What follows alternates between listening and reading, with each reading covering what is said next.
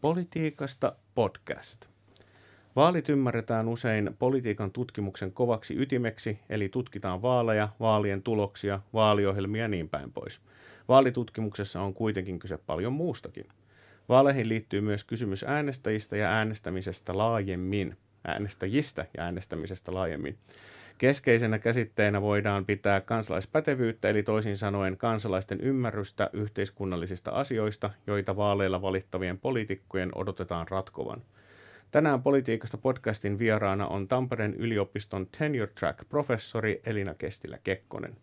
Hän on tutkinut poliittista luottamusta Suomen Akatemian rahoittamassa Kontra-projektissa ja hän kuuluu myös Suomen vaalitutkimuskonsortioon, joka on jo julkaissut vuoden 2019 eduskuntavaaleja koskeneen eduskuntavaalitutkimuksen, joka oli otsikoitu nimellä Politiikan ilmastonmuutos. Hänet on myös voinut nähdä kommentoimassa vaaleja Yleisradiossa. Nyt työn alla on niin ikään Suomen Akatemian rahoittama Education, Political Efficacy and Informed Citizenship-hanke, eli EPIC. Suorastaan eeppinen nimi tutkimushankkeelle. EPIC-hankkeessa tutkitaan koulutuksen merkitystä kansalaispätevyyden kehittymisessä ja tarkoitus on selvittää, mikä on koulutuksen ja erityisesti yhteiskuntaopin opetuksen vaikutus aktiiviseksi, aktiiviseksi kansalaiseksi kasvamisessa. Tämä on erittäin mielenkiintoinen kysymys. Tässä podcastissa keskustelemme lyhyesti vaaleista ja vaalitutkimuksesta ja sitten siirrymme tähän kansalaispätevyyteen ja koulutuksen suhteen tutkimukseen – Tähän keskusteluun meidät johdattelen siis minä, politiikasta lehden vastaava päätoimittaja Mikko Poutanen ja vieraani Elina Kestilä-Kekkonen. Mennään siis suoraan asiaan. Tervetuloa Politiikasta podcastin vieraaksi Kiitos. Otankin tähän alkuun heti tällaisen terminologis-teknillisen kysymyksen, eli mikä titteli on tenure track professori? Tämä ei ole välttämättä mitenkään erityisen tuttu laajemmin. No titteli onkin varsin uusi ja oikeastaan ehkä vastaa vanhaa apulaisprofessoria. Ja tenure track professori on professorin vakinaistamispolulla, eli suurin piirtein siellä tasolla kaksi tenure track tutkijan ja sitten täysprofessorin välissä urapolulla. Ja tarkoittaa sitä, että jonkun verran hommia vielä täytyy tehdä sen täysprofessorin saamiseksi. Eli tällainen, niin kuten sanoit, apulais, vanha apulaisprofessoria vastaava, vastaava taso. Joo, mennään sitten tähän vaalitutkimuksen asiaan. Eli voitko kertoa, että millaista on vaalitutkimus ja ää, miten sitä tehdään? No erityisesti eduskuntavaalitutkimusta tekee Suomessa oikeusministerin rahoittamana Suomen vaalitutkimuskonsortio, jonka johtoryhmään siis itsekin kuulun, mutta se on johtoryhmän lisäksi tämmöinen laajempi Suomen vaalitutkijoiden yhteenliittymä vaalitutkijoiden verkosto. Perustajatahot on Helsingin yliopisto, Tampereen yliopisto ja Oopo Akademi, jotka sitten, sitten tätä työtä johtaa. Konsortion pääasiallinen tehtävä on kerätä neljän vuoden välein edustava kyselytutkimusaineisto valitsijakunnasta ja sen pohjalta sitten laaditaan sekä semmoisia lyhyempiä, tiiveempiä indikaattoriraportteja demokratian tilasta ja sitten myöskin laajempi pääraportti, mikä juurikin tämä mainittu politiikan Ilmastonmuutos on viimeisin ja siihen kirjoittaa useat tutkijat ja myös joskus sitten konsortion ulkopuolelta. Ja vaikka tietysti hyödyntää pääsääntöisesti tätä meidän laajaa kyselytutkimusaineistoa, eli niin kutsuttu FNES-aineistoa, niin siellä on myös laadullista tutkimusta, mediatutkimusta ja muutakin nähty näissä pääraporteissa, eli aika monipuolisesti. Ää, toki sitten konsortiossa tutkitaan tai, ja konsortion jäsenet tutkii myös muita vaaleja, kuten kuntavaaleja ja maakuntavaaleja, ja sitten myöskin ehdokkaita. Ja esimerkiksi nyt 2017-2021 kuntavaaleissa ja sitten eduskuntavaaleissa 2019 tutkittiin myöskin eduskuntavaaliehdokkaita. Mutta se ehkä, mikä täytyy huomauttaa, niin, niin, niin tota, vaalitutkimus on paljon enemmän kuin vaan ne kulloinkin pidettävät vaalit. Niistä tutkitaan ihmisten kiinnittymistä politiikkaa yleisesti, heidän asenteita, arvoja, poliittista käyttäytymistä, ideologioita. Eli se aineisto, mikä me vaaleista kerätään, kantaa aika pitkälle vielä sen jälkeenkin ja lisäksi sitten, kun näitä vaalitutkimusaineistoja on 2003 vuodesta kerätty, niin meillä on myös sit, sitten niin pidemmän aikavälin tietoa siitä, että miten ihmisten asenteet ja arvot ja poliittinen käyttäytyminen on kehittynyt. Eli tässä kohtaa on jo 20 vuotta tällaista verrannollista aineistoa kerätty. Kyllä, juuri näin, mutta se on kyllä kovin vähän siihen nähden, että mitä esimerkiksi naapurissamme Ruotsissa on kymmeniä vuosia kerätty, kerätty vaaliaineista, eikä sinne aina vähän kateellisena katsomme, mutta kyllä toisaalta niin ihan hyvällä mallilla meilläkin on eduskuntavaalitutkimus tällä hetkellä käynnissä. Se on tietysti hyvä, että päästään meilläkin tällaisen äh, niin kuin datavirtaan kiinni, niin siihen voidaan sitten pidemmällä tähtäimellä nojata, että niinhän se data kertyy sitä kerryttämällä. Ähm, sinulla on myös kokemusta politiikan asiantuntijana toimimisesta vaalien yhteydessä. Miltä tuntuu tutkijana ää, nähdä itsensä televisiosta kommentoimassa näitä, näitä vaaliasioita? Et meneekö se samalla luottamuksella kuin luentosalissa vai tuntuuko se jotenkin täysin erilaiselta areenalta? Ja saako politiikan tutkija toisaalta mediassa esiintyessään näistä, näissä vaaliasioissa niin paljon palautetta? No on tietysti, on väitellyt jo 2007, eli tavallaan ollut sitten jo vähän vanhempana tutkijana jo jonkun aikaa.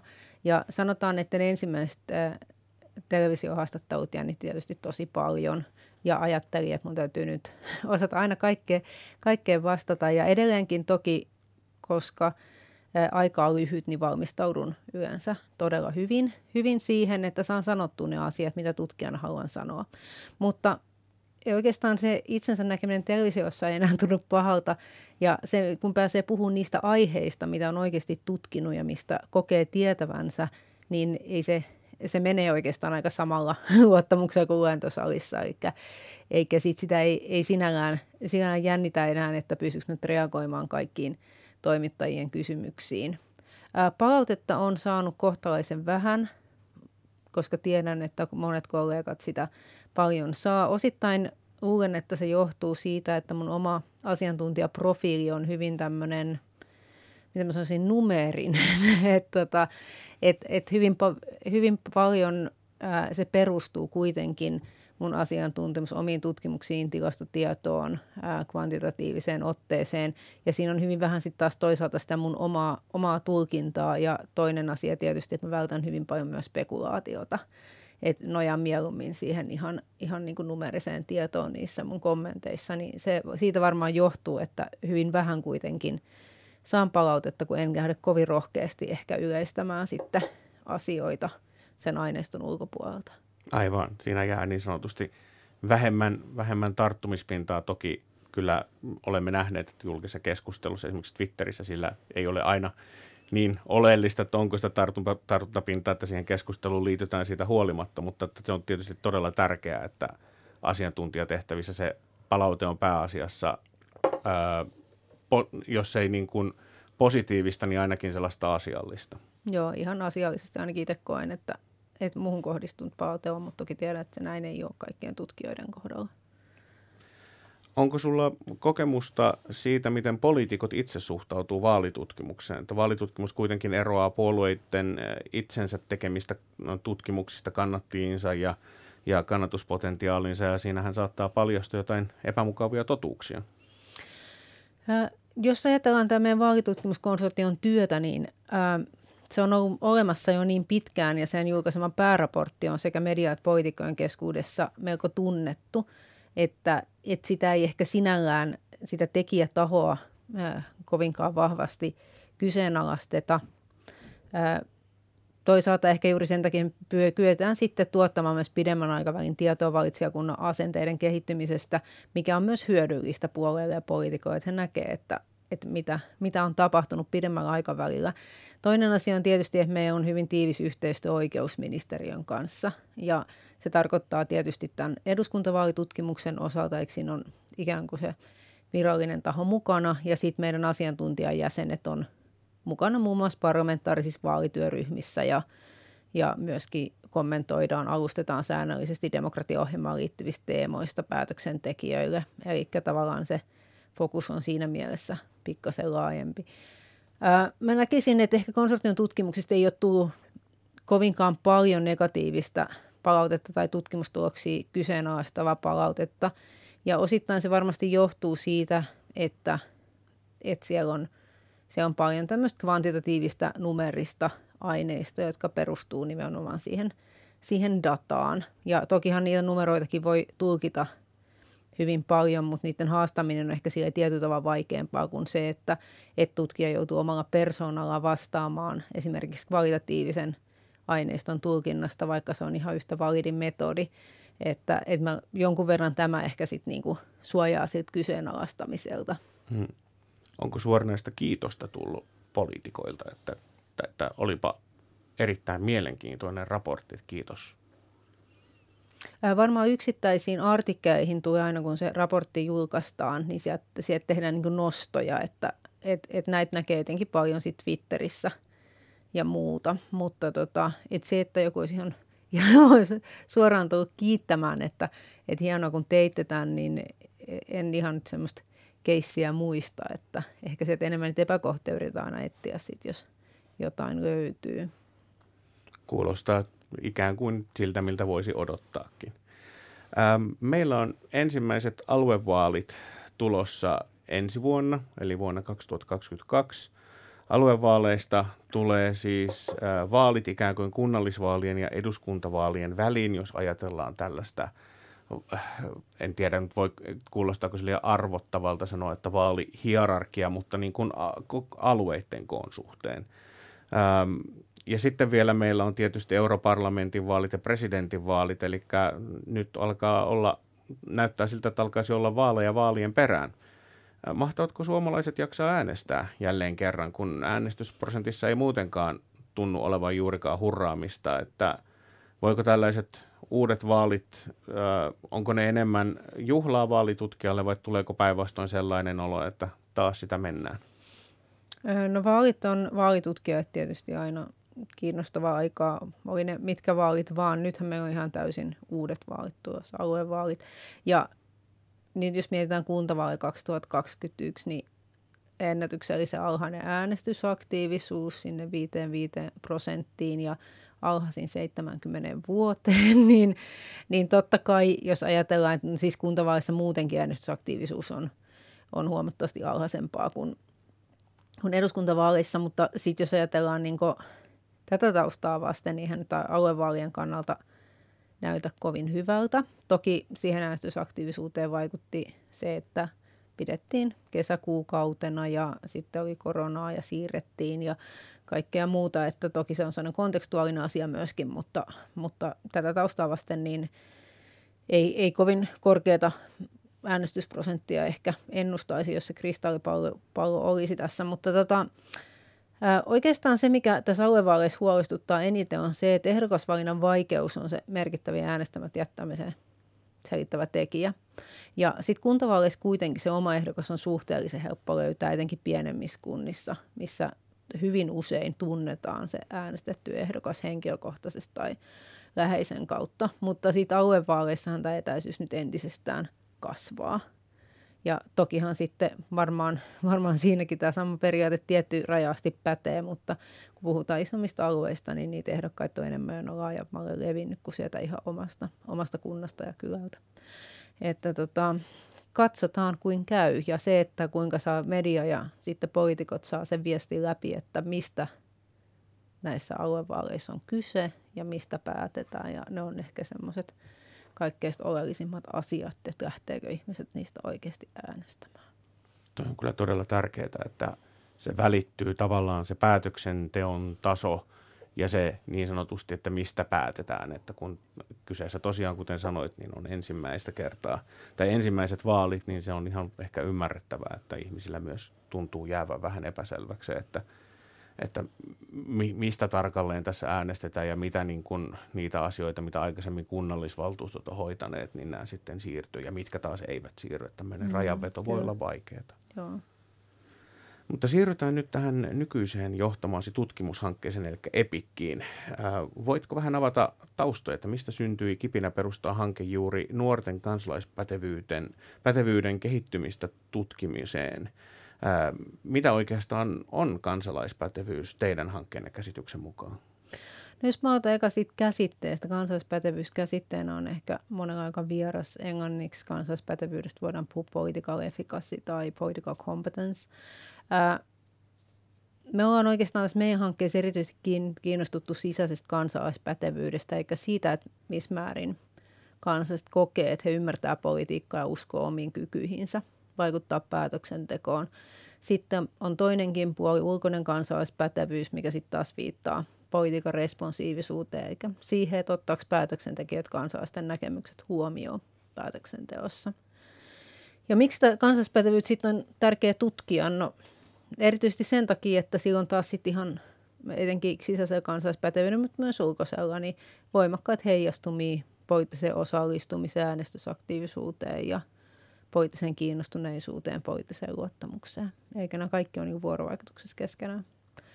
No se, miksi mä ajattelin tätä tutkimaan, on oikeastaan lähti siitä, mainitsit tuossa aiemmin sen meidän aiemmasta poliittiseen luottamukseen keskittyneestä projektista Kontresta. Ja me tutkittiin sitä poliittista luottamusta neljä vuotta akatemian hankkeessa ja, ja tota, siinä oikeastaan mikä on hyvin keskeistä, on se, että Suomen erikoisiksi kuuluu, että suomalaisten poliittinen luottamus on eurooppalaista huippuun, mutta sitten toisaalta taas tämä sisäinen kansalaispätevyys eikä ymmärrys politiikasta on Euroopan alhaisimpia, eikä itse koettu ymmärrys.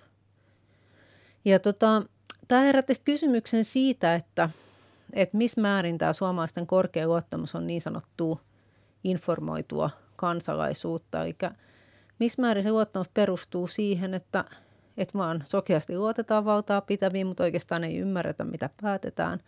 Ja vai sitten toisaalta sit siihen, että, että tota, ollaanko tietoisia, mistä poliittisessa päätöksenteossa on kyse ja sitten toisaalta, että ja sen perusteella luotetaan tai sitten ei luoteta, eikä se siihen viittasin tällä informoidun kansalaisuudella. Ja yksi ongelma on tietysti se, että kansalaispätevyydessä on suuria väestöryhmittäisiä eroja, erityisesti sit koulutuksen ja sosioekonomisen taustan suhteen. Ja nämä asiat sitten vaikutti siihen, että me Epikis haluttiin lähteä, tutki- lähteä tutkimaan sitä, että missä määrin ne väestöryhmittäiset erot näkyy jo nuorissa ihmisissä. Eli tota, tavallaan kun me tiedetään, mikä on sen sosioekonomisen taustan vaikutus, vanhempien koulutuksen vaikutus siihen, että miten miten tämä nuori sitten lopulta, lopulta tota, kiinnittyy politiikkaan, kokee ymmärtämässä politiikkaa. Että voidaanko sosioekonomisen taustan vaikutusta paikata demokratiakasvatuksella koulussa? Ja sen takia me haluttiin keskittyä peruskouluun alkuun, että koska se kuitenkin se opintosuunnitelma on sama, eikä voitaisiin olettaa, että nuoret saa samanlaiset evät siellä koulussa sitten tähän yhteiskunnalliseen osallistumiseen ja myöskin politiikan ymmärtämiseen. Ja toinen motiivi meillä oli vähän sitten se, että että haluttiin tutkia yhdeksäsuokkaisia, että he on niin kuin koulutusvalinnan kynnyksellä ja siirtyy sitten ammattikouluun tai lukioon. Ja sitten tutkia heitä uudelleen sen jälkeen, kun he on olleet jo tässä koulut, valitsemassaan koulutuksessa jonkin aikaa, koska me tiedetään, että toisaalta lukiossa demokratiakasvatus jatkuu aika vahvana, mutta ammattikoulussa se on vedetty aika lailla minimiin. Eikä sitten tässä, tässä ajatus siitä, että, että mitä, mitä näille nuorille tapahtuu sitten sen sen kaikille yhteisen peruskoulun jälkeen. Ja tietysti tämä lähtee sieltä aikuisväestöstä, koska me huomataan, että siellä on ne väestöryhmittäiset erot, niin miten niihin päädytään. Eikä ajatella, että pitää mennä jonkun verran askeleita taaksepäin, että pystytään, pystytään sitten arvioimaan, että missä vaiheessa ne kuilut repee siinä kansalaispätevyydessä. Aivan. Eli tällaista tutkimusta täytyykin siis varmasti tehdä yhteistyössä – koulujen kanssa sekä siellä yhdeksännellä luokalla että sitten myöhemmin tällä, niin kuin mainitsit, muutama vuosi tässä koulutuspolulla myöhemmin. Eli millaisella hankekokoonpanolla olette liikenteessä, kun tällaista ää, lähdetään tutkimaan? No meillä on hankkeessa, siis tämä on Tampereen yliopiston hanke sinällään, mutta meillä on hankkeessa tutkijoita myös sit Turun yliopistosta, nuorisotutkimussäätiöstä, Opakademista ja Terveyden ja hyvinvoinnin laitoksesta ja nämä on pääosin senioritutkijoita eikä meidän nämä postdokit ja väitöskirjan tekijät on, on täällä Tampereella ja tekee sitä käytännön aineiston keruutyötä ja analyysiä. Se, mikä tässä hankkeessa on tärkeää, niin on tietysti hyvä yhteistyö koulujen ja opettajien kanssa ja kuntien kanssa.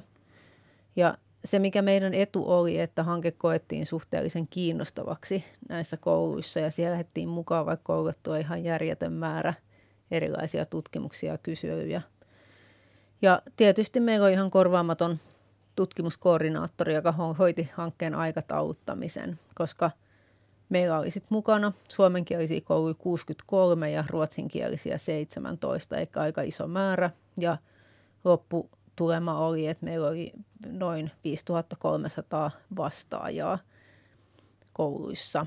Eikä tässä no kävi niin, että meidän piti toteuttaa tämä itse asiassa alun perin jo 2020 keväällä, mikä, mikä sitten tietysti oli se koronakevät ja jouduttiin siirtämään aineiston keruuta vuodella. Silloin meillä oli tarkoituksena vierailla henkilökohtaisesti näissä tutkimuskouluissa, että meidän koordinaattorit olisi niissä käynyt, mutta käytännössä sitten tämä tehtiin, tehtiin huolellisesti videosaatteen avulla ja opettajat toimitettiin kaikki materiaalit ja muut, että he kuormittu mahdollisimman vähän siinä aineiston keruutilanteessa.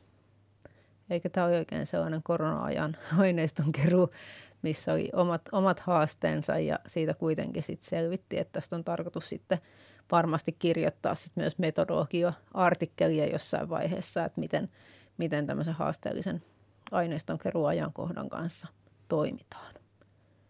Mutta kokonaisuudessaan siis tämä oli iso projekti, kuntien ensin tutkimusluvat, rehtoreihin yhteydet, opettajien kanssa sopimiset, aikatauluttaminen ja näin, niin, niin tosi iso, iso ponnistus. Ja tästä sitten jatketaan enemmän laadullisten haastattelujen ja työpajojen kanssa ja tarkoitus on tehdä myös sit kysely yhteiskuntaopin opettajille tässä tässä jossakin vaiheessa. Lisäksi me tehdään indikaattoriraportteja nyt tästä kyselytutkimusaineistosta ensi keväänä oikeusministeriö, joka meillä on myös tässä sitten demokratiaohjelman osalta kumppanina. Mm. Eli tässä oikein lähdetään katsomaan sitä, myös sitä koulun demokratiakasvatuksellista ulottuvuutta ja sen toteutumista oikeastaan. Joo, kyllä. Ja tässä on niin tärkeää nimenomaan se, että emme yhdisty kvantitatiivinen ja kvalitatiivinen aineisto. Tätä ei oikeastaan voi tehdä ilman jompaa kumpaa. Että on tosi tärkeää, että meillä on iso kysely ja paneelikysely, koska näitä haastatellaan sitten suostumuksen antaneet kahden vuoden päästä uudestaan kvantitatiivisesti, mutta on tosi tärkeää, että me päästään sinne koulun arkeen ja niihin laadullisiin haastatteluihin – ja sitten tekemään työpajoja sit valituissa kouluissa. Että, että me nähdään, että millainen se koulu oikeastaan on sit minidemokratiana muutakin kuin vain niiden numeroiden valossa. Tämä on selkeästi todella tärkeä projekti senkin takia, että suomalaista koulutusjärjestelmää kiitellään yleisesti aika paljon siitä, että, että sillä on kyky tasata kotitaustasta kumpuavaa eriarvoisuutta – joskin nyt viime aikoina on vaikuttanut siltä, että, että koulutuksen suhteen äh, nuorten paineet äh, on kasvamassa, että esimerkiksi tämä korkeakoulujen valintakoe-uudistus, niin sehän on sitten vaikuttanut jo lukiossa aineenvalintaan ja, ja myös ammattikoulutusta on meillä voimakkaasti viime vuosien aikana uudistettu – Esimerkiksi Tuomas Tervasmäki ja Tukka Tomperi on kirjoittaneet Juho Sipilän hallituksen aikaisesta ammatillisen koulutuksen reformista, jossa tarkoituksena oli vastata joustavammin tulevaisuuden työmarkkinoiden osaamistarpeisiin, jonka lopputulema sitten oli se, että, että päädyttiin leikkaamaan opetuksesta ja keskityttiin siihen osaamiseen työpaikoilla ja työelämässä. Ja, ja Tervasmäki ja Tomperi on ilmaissut huolensa siitä, että ammattikoulutuksen työelämän keskeisyys kaventaa tätä yhteiskunnallisesti sivistävää ja kouluttavaa ulottuvuutta etenkin lukioon verrattuna. Ja yhteiskunnallisesti ei varmastikaan ole tietenkään mitenkään tarkoituksenmukaista, että opintopolkujen osalta yhteiskuntaan perehtyminen ja tätä kautta se kansalaispätevyyden muotoutuminen eriytyisi voimakkaasti. Onko teidän tutkimuksessa tullut esiin tällaista mahdollista kuviota vai ollaanko vielä niin varhaisessa vaiheessa, että vielä ei tällaista niin sanottua kahden kerroksen väkeä pystytä arvioimaan? No, tämä on oikeastaan yksi aika keskeinen kysymys meidän tutkimuksen kannalta ja siinä vaiheessa, kun me kerätään se paneeliaineiston toinen kierros, missä sitten nämä nuoret on valinneet jo sen opintopolkunsa, niin pystytään varmasti paremmin vastaamaan siihen, että miten se se tavallaan, että, että toisille, toisille sitä, sitä niin kuin yhteiskuntaopinopetusta esimerkiksi on, on pakolliset ja vielä valinnaisikin kursseja ammattikouluissa esimerkiksi sitä on hyvin vähän, että miten se vaikuttaa sit siihen, että millaiseksi ne kansalaistiedot ja taidot kehittyy. Sinällähän siinä ei ole mun mielestä niin lähtökohtaisesti ongelmaa, että jos ei ole kiinnostunut yhteiskunnallisista asioista, niin ei kenenkään ole pakko kiinnostua. Mutta se, että tavallaan, että et oppis, et se, että ymmärtää jonkun verran niitä omia itseä koskevia päätöksiä omassa kunnassa tapahtuvia päätöksiä.